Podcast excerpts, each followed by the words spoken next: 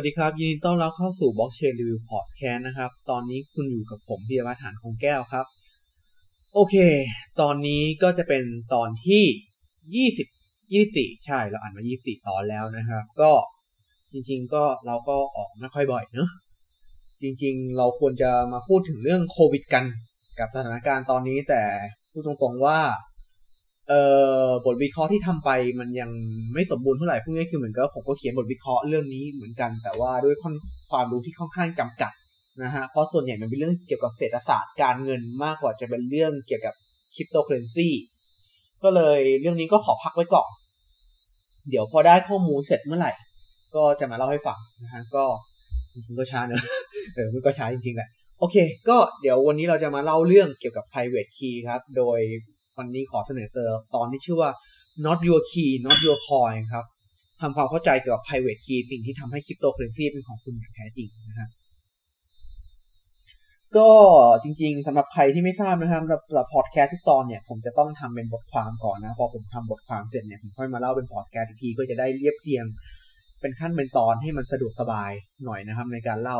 ทีนี้เนี่ยไอ้ตอนที่ผมเขียนบทความเรื่องนี้เนี่ยมันจะมีข่าวเรื่องปีเตอร์ ปีเตอร์ชิฟฟ์นะครับ เป็นนักลงทุนในทองคำคนหนึ่ง เรื่องมันอยู่ว่าเขาเนี่ย เอ่อทำรหัสผ่านของบิตคอยน์ตัวเองหาย หรืออาจจะจำผิดแหละ แล้วเขาก็กล่าวโทษว่าเหมือนกับว่า เอ้ย ผมไม่ผิด ผมจำ password ถูกแล้วนะครับ แล้วก็บอกว่าระบบต่างหากที่ทำ password ผมหายนะครับ ซึ่งถ้าเกิดสมมติว่าใครที่รู้เรื่องเกี่ยวกับบิตคอยน์เนี่ยจะรู้ว่ามันไม่มีทางเป็นไปได้นะฮะทีนี้เขาก็เลยกล่าวโทษว่า บิตคอยน์เป็นสิ่งไม่ดี เพราะมันสามารถทำมันหายได้ ซึ่งตรงนี้ผมอยากจะบอกว่า จริง ๆ แล้วมันมีส่วนที่จริง แล้วก็มีส่วนที่ไม่จริง เหมือนกัน เพราะว่าจริง ๆ แล้วในคริปโตเคอเรนซีเนี่ยไม่ว่าจะบิตคอยน์หรือคริปโตเคอเรนซีสกุลอื่นเนี่ย ถ้าเกิดคุณรัดูแลรักษาด้วยตัวเองได้ มันจะเป็นสิ่งที่คุณสามารถเป็นเจ้าของอย่างแท้จริงได้ ในกรณีที่คุณควบคุมสิ่งที่เรียกว่า private key นะฮะทีนี้เรามากลับมาที่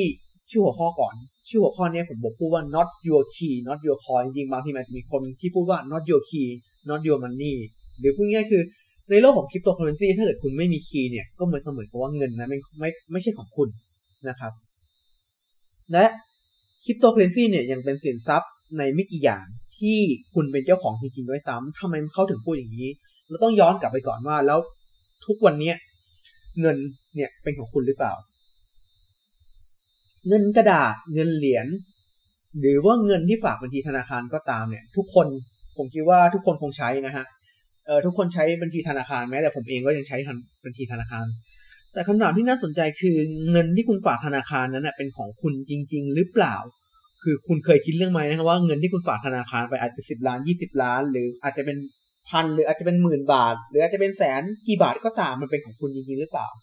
แน่นอนครับว่าเวลาเราฝากเงินธนาคารเนี่ยส่วนหนึ่งเพราะว่าเราไม่มั่นใจในการเก็บเงินของตัวเองเพราะมันอาจจะถูกขโมยได้เออคนที่เก็บเงินสดไว้กับตัวเอง ก็เท่ากับว่าคนคนนั้นส่วนใหญ่แล้วเนี่ยในสมัยนี้ก็คือ คนคนนั้นอาจจะมีบัญชีธนาคารเป็นคนต่างด้าว หรืออาจจะทำธุรกรรมที่ผิดกฎหมายนะครับเรื่องผิดกฎหมายนะ ถ้าเกิดคุณจะเก็บเงินสดไว้เยอะขนาดนั้นนะครับ ทีนี้ พอคุณเอาเงินไปฝากธนาคารเนี่ยในความเป็นจริงในทางกฎหมายเนี่ยเงินเงินนั้นเป็นของคุณก็จริง แต่ว่าถ้าเกิดสมมติว่าคุณลองคิดดูดีๆ ในทางปฏิบัติจริงๆเนี่ยเงินนั้นมันเป็นของคุณหรือเปล่ายกตัวอย่างง่ายๆครับ เรายกตัวอย่างง่ายๆจริงผมไม่ได้อ้างถึงข่าวไหนนะอันนี้ไม่เกี่ยวกับข่าวไหนเลยครับสมมติว่าคุณเป็นคนหาเช้ากินข้ามคนหนึ่งครับเป็นมนุษย์เงินเดือนคนหนึ่งนะครับ หรือว่าจะเป็นเอ่อทำงานอะไรก็แล้วแต่ วันนี้คุณนี้คุณอยากเล่นหวยครับ เดินไปคุณเจอลอตเตอรี่ คุณก็เลยซื้อลอตเตอรี่มา สองใบนะครับ แล้วปรากฏว่าคุณถูกลอตเตอรี่รางวัลที่หนึ่งนะครับ สุดท้ายแล้วคุณได้เงินมาสามสิบล้านด้วยกันคุณดีใจมาก สิ่งที่เกิดขึ้นคุณคุณก็เอาลอตเตอรี่นั้นไปขึ้นกองสลากแล้วเอาไปขึ้นเงินแล้วหลังจากนั้นเอาเงินนั้นไปฝากธนาคารให้คิดพอโดยคิดว่าธนาคารจะดูแลเงินของคุณอย่างปลอดภัยนะครับ คุณก็คิดว่าคุณจะเอาเงินตัวนี้ไปทำนู่นนี่ไปซื้อของนี่เอาไปให้พ่อให้แม่ หรืออาจจะถ้าเกิดใครไม่รู้อาจจะคิดว่าอาจจะไปจ่ายค่าเรียนให้ลูกก็ได้นะครับ เยอะแยะไปเต็มไปหมดนะฮะ ปรากฏว่าวันรุ่งขึ้นนะครับ มีลุงใส่แว่นหัวล้านที่ไหนไม่รู้มาบอกว่าลอตเตอรี่ใบนั้นน่ะ เป็นของผมพร้อมกับเดินไปแจ้งความกับตำรวจทันทีนะครับตำรวจก็ไม่มีทางเลือกครับ นอกจากว่าจะแจ้งตำรวจก็ต้องแจ้งไปที่ธนาคาร เพื่อตรวจสอบว่าเรื่องนี้เป็นจริงไหมหรือไม่จริงนะครับ พร้อมกับอายัดเงินจำนวน 30 ล้านของคุณไว้ก่อนนะครับทำให้คุณไม่สามารถถอนเงินได้ จนกว่าการดำเนินฟ้องร้องคดีเพื่อนำเงินที่เป็นของคุณออกมาเนี่ย จะสำเร็จเสร็จสิ้น ซึ่งอาจจะผ่า การฟ้องร้องตรงนี้อาจจะผ่านไปสามปีสิบปี ก็แล้วแต่ครับกว่าคุณจะฟ้องร้องจะเสร็จสิ้นนะครับ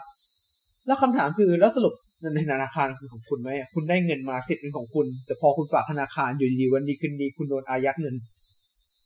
สิ่งนี้คือสิ่งที่เกิดขึ้น เพราะฉะนั้นถ้าเกิดสมมุติว่าเราถามว่าเงินของคุณ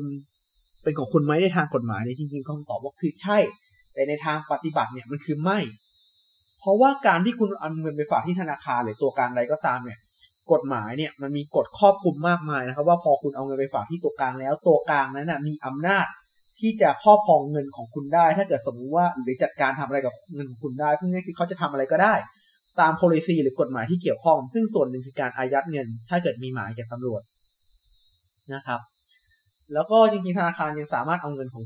คุณไปปล่อยกู้ แล้วหมุนเงินได้นะครับจริงๆเงินของคุณก็เป็นแค่ตัวเลขในบัญชีเท่านั้นแหละนะครับ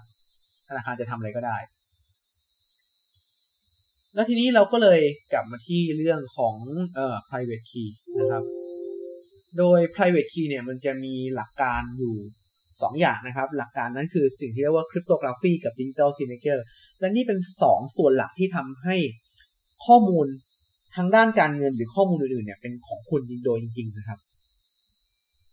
ทีนี้ต้องย้อนกลับมาก่อน คุณเคยสงสัยไหมครับว่าเวลาคุณกรอก username กับ password ของคุณลงใน Facebook หรือ Google นะครับ ในเวลาที่คุณทำงานนะครับ แอบเล่น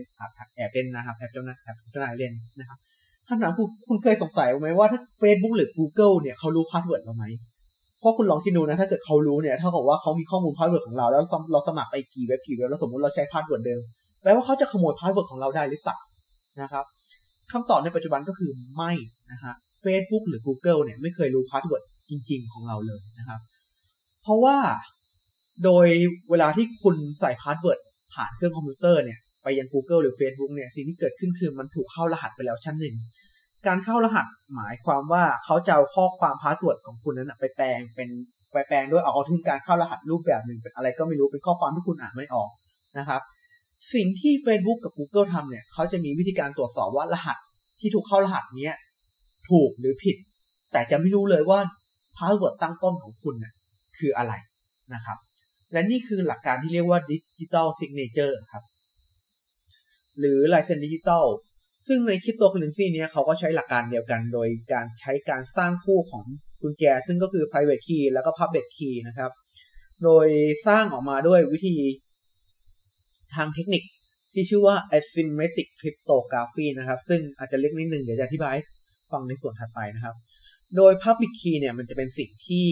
คุณสามารถเปิดเผยให้ใครรู้ก็ได้นะฮะถ้าเกิดสมมุติเราไปเปรียบเทียบกับพวกคริปโตก็คือเหมือนกับพวก address นะครับ เพราะว่ามันเป็นส่วนหนึ่งที่ว่าเราจะใช้ในการถอดรหัสเพื่อยืนยันความเป็นเจ้าของข้อมูล ส่วน private key นั้นน่ะก็เป็นเหมือน password นะครับ ที่คุณไม่ควรบอกใครก็ตามนะครับ จริง ๆ มันใช้มันไม่ได้ใช้กับแค่ในคริปโตเคอเรนซีหรอกมันใช้กับในหลาย ๆ อย่างเลยนะครับ จริง ๆ เรามาว้าวคริปโตเคอเรนซีแต่ว่าจริง ๆ มันถูกใช้มานานมากแล้วนะครับ โอเค ทีนี้ผมจะมาอธิบายหลักการของ Digital Signature ผมจะอธิบายแบบในเชิง concept เท่านั้นนะครับ จริงๆ มันจะมีความซับซ้อนกว่านี้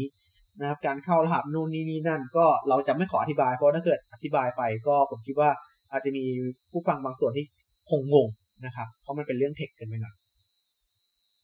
ก่อนอื่นสมมติว่าผมคิดอยากจะบอกแฟนของผมนะครับ ซึ่งแค่ากความจริงไม่มีนะ เออก็เออ จะจะสมมติว่าตัวเองมีแฟนก็น่าสงสารเกินไป เอาเป็นว่าสมมติว่าเป็นคุณแล้วกันนะครับ โอเค สมมติว่าคุณต้องการจะบอกแฟนของคุณที่อยู่ไกลๆว่า ผมรักคุณนะครับ หลังจากนั้นคุณก็เข้ารหัสข้อความนี้ด้วย private key นะครับ หลังจากนั้นข้อความของคุณก็จะเป็นข้อความอะไรสักอย่างหนึ่ง ซึ่งตรงนี้เนี่ยมันจะเป็นสิ่งที่เรียกว่า digital signature มันจะเป็นข้อความอะไรก็ไม่รู้ที่ เอ่ออ่านไม่ออกนะครับ หลังจากนั้นคุณก็ส่งทั้งข้อความที่บอกว่าผมรักคุณนะครับ แล้วก็ digital signature ตัวนี้ไปให้แฟนของคุณ เมื่อแฟนของคุณได้รับข้อความนี้ก็เกิดสงสัยว่าไอ้คำว่าผมรักคุณเนี่ย หรือว่าไอ้เมสเซจนี้ที่ได้มาเนี่ย มันส่งมาจากคุณจริง ๆ หรือเปล่า เขาก็เลยนำ public key นะครับ ซึ่ง public key นี้เนี่ยเป็นสิ่งที่เปิดเผย ซึ่ง public key เนี่ยใครๆก็รู้ว่าเป็นของคุณ เขาเข้ามาถอดรหัส digital signature ครับ ซึ่งถ้าเกิดมันหักหากมันถอดรหัส digital signature แล้วอะมันได้ข้อความว่าผมรักคุณ ก็แปลว่าข้อความนี้มาจากคุณจริง ๆนะครับ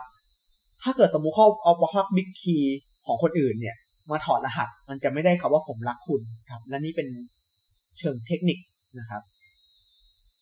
ทีนี้ถ้าเกิดเราจะเจาะลึกลงไปอีกหน่อยเนี่ยว่า private key คืออะไร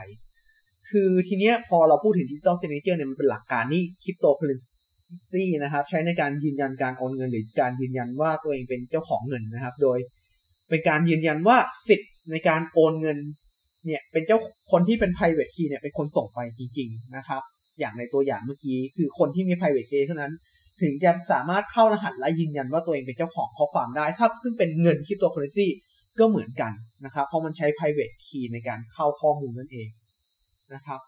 ราะฉะนั้นสิ่งที่เกิดขึ้นคือมันทำให้ private key ของคุณเนี่ยเป็นของคุณอย่างแท้จริง เพราะถ้าจะปราศจาก private key แล้วเนี่ยจะไม่มีใครสามารถสั่งโอน bitcoin หรือคริปโตเคอเรนซีได้เลยของคุณนะครับ เพราะว่ามันถูกปกป้องด้วยหลักการทางคณิตศาสตร์ ซึ่งเดี๋ยวหลักการทางคณิตศาสตร์ตรงนี้มันปลอดภัยแค่ไหนเนี่ยจะเล่าให้ฟังนะครับ ทีนี้คำถามต่อไป เราจะสร้าง private key ยังไงให้ปลอดภัยที่สุดนะครับ จริงๆ ในปัจจุบันนี้เรามี wallet คริปโตเคอเรนซีมากมายนะครับ ที่สามารถสร้าง private key ของคุณได้นะครับ โดยที่ไม่ต้องเชื่อมต่ออินเทอร์เน็ตด้วยซ้ำนะครับ ซึ่งมันก็มี wallet ตรงเหล่านี้มากมายนะครับ จริงๆ ก็มีเยอะมาก Bitcoin Core Electrum Copay Trust Wallet นะครับ ถ้าเกิดสมมุติว่าเป็นของคนไทยเนี่ยก็อาจจะเป็น All Wallet ถ้าเป็น Hardware Wallet ก็อาจจะเป็น Cool Wallet S นะครับ ซึ่ง ตรงนี้เนี่ยมันจะเป็นชื่อ wallet มันก็มีทั้ง hardware wallet แล้วก็ mobile wallet นะครับ ซึ่งมันจะสร้าง private key ของคุณเนี่ยโดยที่ไม่ผ่านระบบอินเทอร์เน็ตเลย พวกนี้คือไม่มีคนห่วงว่าว่าคุณไม่ต้องห่วงว่าจะมีใครมาโจมตีข้อมูลของคุณ แต่ถ้าเกิดคุณห่วงว่ายังไงพอเป็นคอมพิวเตอร์เป็นดิจิตอลมันคุณไม่สามารถเชื่อใจได้นะครับ จริงๆ มันมีวิธีที่ปลอดภัยกว่านั้นนะครับ ซึ่งมันอาจจะเป็นวิธีที่ hardcore นิดนึงแต่ถ้าเกิดสมมติว่าใครอยากทำก็ได้นะครับ แล้วแต่นะครับ เพราะว่าจริง ๆ แล้วเนี่ยเนื้อแท้ของข้อมูล private key เนี่ย มันเป็นแค่ตัวเลขขนาด 256 บิต บิตเนี่ยคือข้อมูลที่ประกอบด้วยศูนย์หรือหนึ่งคือบิตเนี่ยคือเป็นหน่วยหน่วยนึงที่จะเป็นศูนย์หรือหนึ่งเท่านั้น เพราะฉะนั้น private key เนี่ยพูดง่ายๆคือมันคือตัวเลขศูนย์และหนึ่งมาเรียงกันจำนวน 256 ตัว เพราะฉะนั้นถ้าเกิดคุณอยากสร้าง private key โดยที่ไม่ ไม่เชื่อมต่อกับระบบคอมพิวเตอร์ไม่เชื่อมต่อกับดิจิตอลไม่ใช่มือถือไม่ใช่อะไรจากแมนนวลล้วนๆคุณก็เอากระดาษมาใบหนึ่งครับ หยิบเหรียญมาหนึ่งใบไอ้หยิบเหรียญหนึ่งหนึ่งหยิบเหรียญมาหนึ่งเหรียญคุณโยนหัวก้อย ถ้าโทรคอยออกหัวคุณเขียนศูนย์ถ้าโทรออกก้อยคุณเขียนหนึ่งแล้วคุณทำอย่างเงี้ย ไปเรื่อยๆสองร้อยห้าสิบหกครั้ง คุณจะได้ชุดของ private key ออกมาชุดหนึ่งเรียบร้อยแล้วเห็นไหมวิธีเนี้ยเท่ากับว่าคุณไม่ต้องไปเชื่อมต่ออินเทอร์เน็ตได้เลยคำถามต่อไปคือแล้ว อาจจะมีคนสงสัยว่า แล้วมันซ้ำได้ไหมอะพอเราสุ่ม private key เนี้ยตัวเลขยกกำลังสองร้อยห้าสิบหกหรือว่าถ้าเกิดสมมุติว่าใครอยากจะมาเดารหัสผ่านของผม เพราะว่ามันก็เป็นแค่ตัวเลขที่มีจำนวนสองยกกำลังสองร้อยห้าสิบหกจริงๆ ถ้าเกิดเราตอบในทางทฤษฎีเนี่ยถามว่ามันมีโอกาสที่จะสุ่มเลขซ้ำไหมมันก็เป็นไปได้ แต่ในทางปฏิบัติมันเป็นไปไม่ได้ครับ เพราะว่า ตัวเลขสองยกกำลังสองร้อยห้าสิบหกนี้เป็นตัวเลขที่มหาศาลมากๆนะครับ แล้วก็ถ้าเกิดเราจะแฮ็กเนี่ยด้วยเทคโนโลยีปัจจุบันเนี่ยมันเป็นตัวเลขที่มหาศาลมากๆ มหาศาลขนาดที่ต่อให้คุณรวมคอมพิวเตอร์ทั้งโลกเนี่ย เพื่อพยายามถอนรหัสสุ่มตัวเลข หา private key เนี้ยก็อาจจะเป็นไปไม่ได้นะครับ อาจจะมีคนพูดว่าควอนตัมอาจจะแฮ็กได้ ซึ่งจริงผมเคยอธิบายไปแล้วนะว่าควอนตัมมันแฮ็กไม่ได้นะครับ แต่ว่ามันเป็นอนาคตที่ห่างไกลมากๆ จำนวนตัวเลขสองยกกำลังสองร้อยห้าสิบหกเนี่ย เอ่อ ถ้าเกิดคุณอยากรู้ว่ามันมากแค่ไหนนะจำนวนตัวเลขประมาณสองยกกำลังสองร้อยหกสิบเนี่ย เอ่อเขาบอกว่าเป็นตัวเลขของจำนวนที่เป็นไปได้ของบิลเกต Bank Account PIN Code หรือ Two Factor Authent พวกนี้คือรหัสผ่านที่เป็นไปได้ของบิลเกตนะครับ ตัวเลขสองยกกำลังร้อยเจ็ดสิบคือเป็นตัวเลข จำนวนอะตอม ซึ่งเป็นหน่วยที่เล็กที่สุดนะครับ เท่าที่สังเกตได้ที่อยู่บนโลก คิดดูนี่แค่ร้อยเจ็ดสิบนะ แต่บิตคอยเนี่ยสองยกกำลังสองร้อยห้าสิบหกพวกนี้คือมันเป็นตัวเลขที่เขาพูดกันเลยว่าตัวเลขที่เยอะขนาดนี้มันไม่มีทางสุ่มกันซ้ำได้ด้วยจำนวนในด้วยเทคโนโลยีในปัจจุบันครับ เพราะฉะนั้นเราไม่ต้องห่วงเลยว่า ถ้าเกิดสมมติว่าเรา สร้าง private key ขึ้นมาด้วยวิธีการหนึ่งวิธีการแต่ถ้าเกิดสมมุติว่าคุณสร้างขึ้นมาอย่างถูกต้องมันจะปลอดภัย ไม่ถูกแฮ็กแน่นอนแบบร้อยเปอร์เซ็นตนะครับ ในทุกวันนี้นะครับ ถึงแม้ควอนตัมจะมาก็อย่างนะครับ ถ้าเกิดใครอยากรู้ว่าทำไมมันปกป้องควอนตัมได้ ก็ไปฟังเอานะครับ เคยพูดไปแล้ว ทีนี้สิ่งที่เราสังเกตคือ เวลาเราโอน บิตคอยกันเนี่ย เราจะไม่เรียกมันว่า public key เราจะเรียกมันว่า address นะครับ จริงๆ address เนี่ยคือรูปแบบของ public key แบบหนึ่งนะครับ แต่ว่ามันถูกเอ่อเข้ารหัสสองชั้นนะครับ ก่อนหนึ่งคือมันเอา public key เนี้ยไปผ่าน hash สองครั้งคือ SSA 256 แล้วก็เอ่อ RPIE MD 160 หลังจากนั้นก็ผ่านเบส58 encode นะครับ ซึ่ง ผมจะไม่ขออธิบายนะครับ ว่ามันคืออะไรนะครับเพราะถ้าเกิดอธิบายก็คงจะยาว แต่ว่าถ้าเกิดให้อธิบายง่ายๆคือ มันเป็นการเข้ารหัส2ชั้นแบบหนึ่งนะครับ ส่วนเบส58 encode เนี่ยเป็นการเข้ารหัสที่เหมือนกับว่าแค่ตรวจสอบเอาตัวเลขศูนย์แล้วก็ตัว O นะครับเพื่อป้องกันการอ่านผิดบน address คำถามคือแล้วทุกวันนี้ที่เราใช้คริปโตกันเนี่ย private key เป็นของคุณหรือเปล่า ถ้าคุณใช้ wallet ที่เป็น co wallet ทั่วไปเนี่ยปกติส่วนใหญ่เนี่ย private key เป็นของคุณ แล้วซึ่งคุณควรจะเก็บใช้งานอยู่ให้ดีนะครับ แต่ว่าถ้าเกิดสมมติว่าคุณเปิดบัญชีกับ AK ในสิ่งที่เกิดขึ้นคือ private key นั้นไม่ได้อยู่ที่คุณครับ เป็นหนึ่งในความผิดพลาดของคนส่วนใหญ่ที่ไม่เข้าใจคริปโตเคอเรนซีแล้วก็ยังขาดความรู้และความเข้าใจในการใช้งาน เข้าใจว่าการฝากเงินไว้กับ Exchange เนี่ยปลอดภัยเหมือนกับการฝากเงินไว้ในธนาคารในความเป็นจริงมันไม่ใช่นะครับ เพราะว่าแม้แต่ Exchange ที่ เออได้รับการใบอนุญาตอย่างถูกต้อง ซึ่งผมก็ผมสามารถพูดได้เต็มปากนะว่าแม้แต่ Exchange ที่ได้รับใบอนุญาตอย่างถูกต้องในทุกวันนี้ในไทยหรือในต่างประเทศก็ตาม ในทาง security แล้วมันมีโอกาสถูกแฮ็กทั้งสิ้นนะครับในสิบปีที่ผ่านมาเนี่ยมี exchange จำนวนมากมาย ไม่ว่าจะมีชื่อเสียงหรือว่าอาจจะเป็น exchange แบบเล็กๆเนี่ยก็เคยถูกแฮกมาแล้วด้วยซ้ำนะครับ สิ่งที่เกิดขึ้นคือพอคุณซื้อคริปโตเคอเรนซีแล้วฝากเงินกับ exchange คุณควรจะถอนออกมาครับ ถ้าเกิดสมมติว่าคุณไม่ได้ซื้อขายตลอดเวลา คุณควรจะถอนเก็บออกมาแล้วดูแลไว้ด้วยตัวเองครับ เพราะว่าถ้าเกิดคุณเก็บไว้ใน exchange เนี่ยเออมันมีโอกาสหายนะครับ มันไม่ต่างกับการฝากเงินธนาคารนะครับ ซึ่งมันเกิดจากส่วนใหญ่แล้วเนี่ย พอคุณเอา private key ของคุณ เอ้ย คุณซื้อแล้วฝากไว้ใน exchange เนี่ย exchange เนี่ยจะมีการบริหารจัดการ private key ซึ่ง ส่วนใหญ่ที่เกิดขึ้นเนี่ย exchange เนี่ยจะแบ่งเอ่อเงินออกเป็นสองส่วน อันนี้เท่าที่ผมศึกษามานะครับ ส่วนหนึ่งอยู่ใน hot wallet ส่วนหนึ่งอยู่ใน cold wallet cold wallet เนี่ยจะเป็นส่วนที่เหมือนกับว่าเวลาจะเบิกทีเนี่ยเขาจะต้องใช้คนใช้กรรมการออกมาเบิกเพื่อโยนเข้าไปใน hot wallet แต่ Hot Wallet เนี่ยจะเป็นจุดที่เหมือนกับว่าเขาใช้คอมพิวเตอร์ควบคุมแบบอัตโนมัติเลยนะครับพวกนี้คือ private key นั้นนะอยู่บนข้อมูลที่อินเทอร์เน็ตเข้าถึงได้ เพราะฉะนั้นเวลาที่ exchange ทุกครั้งเนี่ยส่วนใหญ่จะโดนแฮ็กจากตรง Hot Wallet นี่แหละครับ นี่คือสิ่งที่เกิดขึ้น ซึ่งแต่ละ exchange ก็จะมีการปรับสัดส่วนกัน ส่วนเอ่อ exchange บาง exchange อย่าง exchange ในไทยเนี่ยเออบางที่ก็จะมีการทำประกันไว้นะครับทำประกันว่าถ้าเกิดสมมติว่าโดนแฮกจะมีเอ่อกองทุนสำรองนะครับ อย่างที่จริง ๆ ตอนที่ไบแนนถูกแฮกนะครับ ก็ไบแนนก็ยอมรับว่าถูกแฮกนะครับ แต่ก็บอกว่าอะผมมีกองทุนสำรอง ทุกคนได้เงินคืนแน่นอนนะครับ นี่คือสิ่งที่เกิดขึ้น ทีนี้คำถามคือ แล้วคุณจะรับผิดชอบ สินทรัพย์ด้วยตัวเองหรือฝากคนอื่นดูแล ตอนนี้คุณมีสองช้อยนะ คุณจะควบคุม private key ด้วยตัวเอง หรือจะนำให้ private ของคุณไปให้คนอื่นจัดการธนาคารนะครับ ซึ่งถ้าเกิดเราลองมาเทียบกันเนี่ย ถ้าเกิดสมมุติว่าถ้าเกิดเราเอา private key ไปให้คนอื่นควบคุมเนี่ยจริงๆ ข้อดีมีอีกอย่าง มันก็มีข้อดีอีกอย่างนะครับ เพราะว่าสมมุติว่าผมเนี่ยใช้ exchange แห่งหนึ่งมา เป็นเวลานานนะครับ แล้วสมมติจริงๆไม่ต้องนานก็ได้หรือเป็น exchange ที่ได้รับการรับรองทางกฎหมาย สมมุติเกิดวันดีคืนดีผมเกิดเอ่อถึงแก่กรรมเอ่อตายนั่นแหละอ่ประมาณว่าตายด้วยจะด้วยสาเหตุอะไรก็ตามนะครับ จะรถชนจะเครื่องบินตกนะครับ หรือว่าจะมีพวกแชร์ลูกโซมายิงหัวผมก็ตามนะครับ สิ่งที่เกิดขึ้นคือ สมมติว่าผมมีทายาทเอ่อตอนนี้ยังไม่มี ตอนนี้ยังไม่มี อ่าลืมไปก่อนแค่แฟนยังไม่มีเลย เอากลับไปเอาสมมติว่าพ่อแม่ผมแล้วกันนะครับ พ่อแม่ผมสามารถยื่นเรื่องทางกฎหมายว่า อ่าเนี่ยเขาเป็นผู้รับมรดกจากผมตามกฎหมาย แล้วก็ยื่นเรื่องไปที่เอ็กเชนได้เอ็กเชนเป็นคนคุมอยู่เอ็กเชนก็อยู่ภายใต้กฎหมายและเอ็กเชนก็ต้องมอบเงินนั้นให้กับพ่อแม่ผม นี่คือสิ่งที่เกิดขึ้นและมันเคยมีกรณีนี้ที่เกิดขึ้นจริง ๆ นะครับ เพราะว่า เอ่อและมีอีกอย่างหนึ่งนะครับ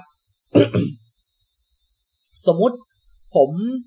เอ่อใช้คริปโตเคอเรนซีในธุรกิจของผม แล้วถ้าเกิดสมมุติผมเก็บไว้คนเดียว มันก็มีข้อเสีย เพราะมันเป็นความเสี่ยงนะครับ เพราะว่าสมคุณลองคิดดูมาในทางบัญชีเนี่ยพอเป็นบริษัทแล้วเนี่ยการที่คนหนึ่งถือบัญชีมันเป็นความเสี่ยงค่อนข้างมากนะครับ เพราะฉะนั้นปกติแล้วเนี่ยธุรกิจที่เกี่ยวข้องกับคริปโตเคอเรนซีเนี่ยเขาจะใช้ระบบที่เรียกว่า multisig ถ้าอธิบายง่ายๆคือระบบที่เอ่อให้ถือให้หลายคนเนี่ยถือ key คนละส่วน ในกรณีที่ใครแต่ละคนเป็นอะไรไปนะครับ เคยมีกรณีที่เจ้าของไอ key เนี่ยเก็บ key ไว้คนเดียวแล้วเสียชีวิต แล้วทำให้ผู้ใช้งานไม่สามารถถอนเงินได้เลยนะครับ นี่คือสิ่งที่เกิดขึ้น เพราะฉะนั้นนี่เป็นข้อเสียที่คุณต้องแลกมาครับ กับการที่คุณเก็บ key ไว้ตัวเอง ถ้าเกิดคุณเก็บ key ไว้ตัวเอง คุณก็ต้องมั่นใจว่าคุณต้องรักษา key ให้ตัวเอง ถ้ามันถูกขโมยก็จบ ถ้าคุณทำหาย มันก็จะหายไปตลอดกาล มันจะไม่มีใครที่มาคอยมาดูแลตรงนี้ได้ ไม่มี call center ที่มาจัดการให้คุณ ซึ่งมันเคยมีรายงานว่าหนึ่งในสิบของบิตคอยน์เนี่ย มันสูญหายไปตลอดกาลแล้ว เพราะว่าผู้ใช้งานเก็บรักษาไม่ดีนะครับ เพราะฉะนั้นหนึ่งในสิ่งที่คุณควรจะทำคือคือคุณควรจะ backup key นะครับ โดยปกติส่วนใหญ่เนี่ยเออเวลาคุณสร้าง private key ผ่าน wallet นะครับ มันจะมีสิ่งที่เรียกว่า passphrase หรือว่า recovery key key มันจะเป็นตัวอักษรยาวๆประมาณ 24คำซึ่งเป็นคำที่อ่านได้ เขาจะให้คุณจด ตัวอักษรพวกนี้ไว้ แล้วก็ในกรณีที่สมมุติว่าคุณทำ wallet หายลืม private key ด้วยกรณีใดก็ตาม ถ้าเกิดสมมติคุณมี passphrase เนี่ย คุณก็สามารถ recovery private key ของคุณได้นะครับ จริง ๆ มันก็คือ private key รูปแบบหนึ่งที่เข้ารหัสในเป็นรูปแบบที่อ่านง่ายนะครับ เพราะฉะนั้นจริง ๆ มันก็ represent private key เหมือนกัน เพราะฉะนั้นคุณก็ไม่ควรจะทำหาย ถ้าทำหายก็จบเหมือนกัน หรือว่าถ้าเกิด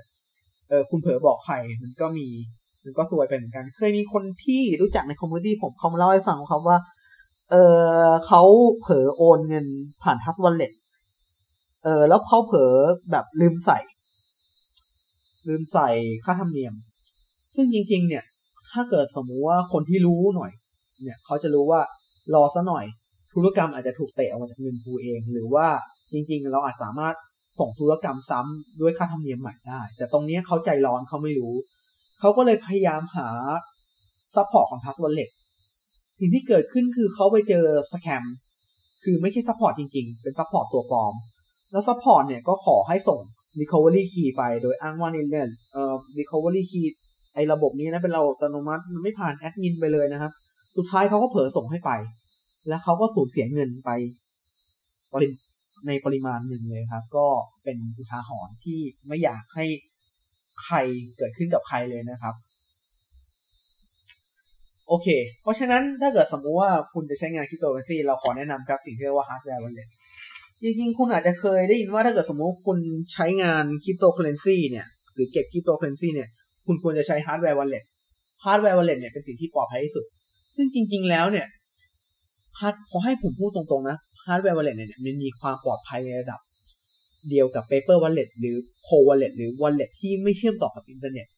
เพียงแต่ว่ามันสะดวกสบายกว่าแค่นั้นเพราะว่าจริงๆ มันมี tool มากมายใช้งานนะครับเพราะว่าหลักการของ hardware wallet นะครับ มันก็แค่เอ่ออุปกรณ์ที่เก็บ private key นะครับ โดยมันถูกออกแบบมาให้ไม่มี malware ใดมาขโมยข้อมูล private key ตอนที่เราเชื่อมต่อคอมพิวเตอร์ได้ โดยข้อมูลที่ส่งออกมาจาก เอ่อ hardware wallet เนี่ยมันจะเป็นข้อแค่ข้อมูลที่ถูกเข้ารหัสแล้วพวกนี้เป็นข้อมูลเหมือนกับ ไม่มี private key มีแค่ digital signature ที่สั่งโอนเท่านั้น เพราะฉะนั้น private key เนี่ยจะถูกเก็บรักษาอย่างดีใน hardware wallet นะครับ เพราะงั้นจริง ๆ แล้วถ้าเกิดสมมุติว่าคุณเอาปลอดภัยจริงๆเนี่ย cold wallet ก็ปลอดภัยเท่า hardware wallet เพียงแต่ว่ามันใช้ค่อนข้างยากนะครับ ซึ่งถ้าเกิดสมมุติใครอยากหา hardware wallet ตัวหนึ่งก็ CoolWallet นะครับเอ่อใช้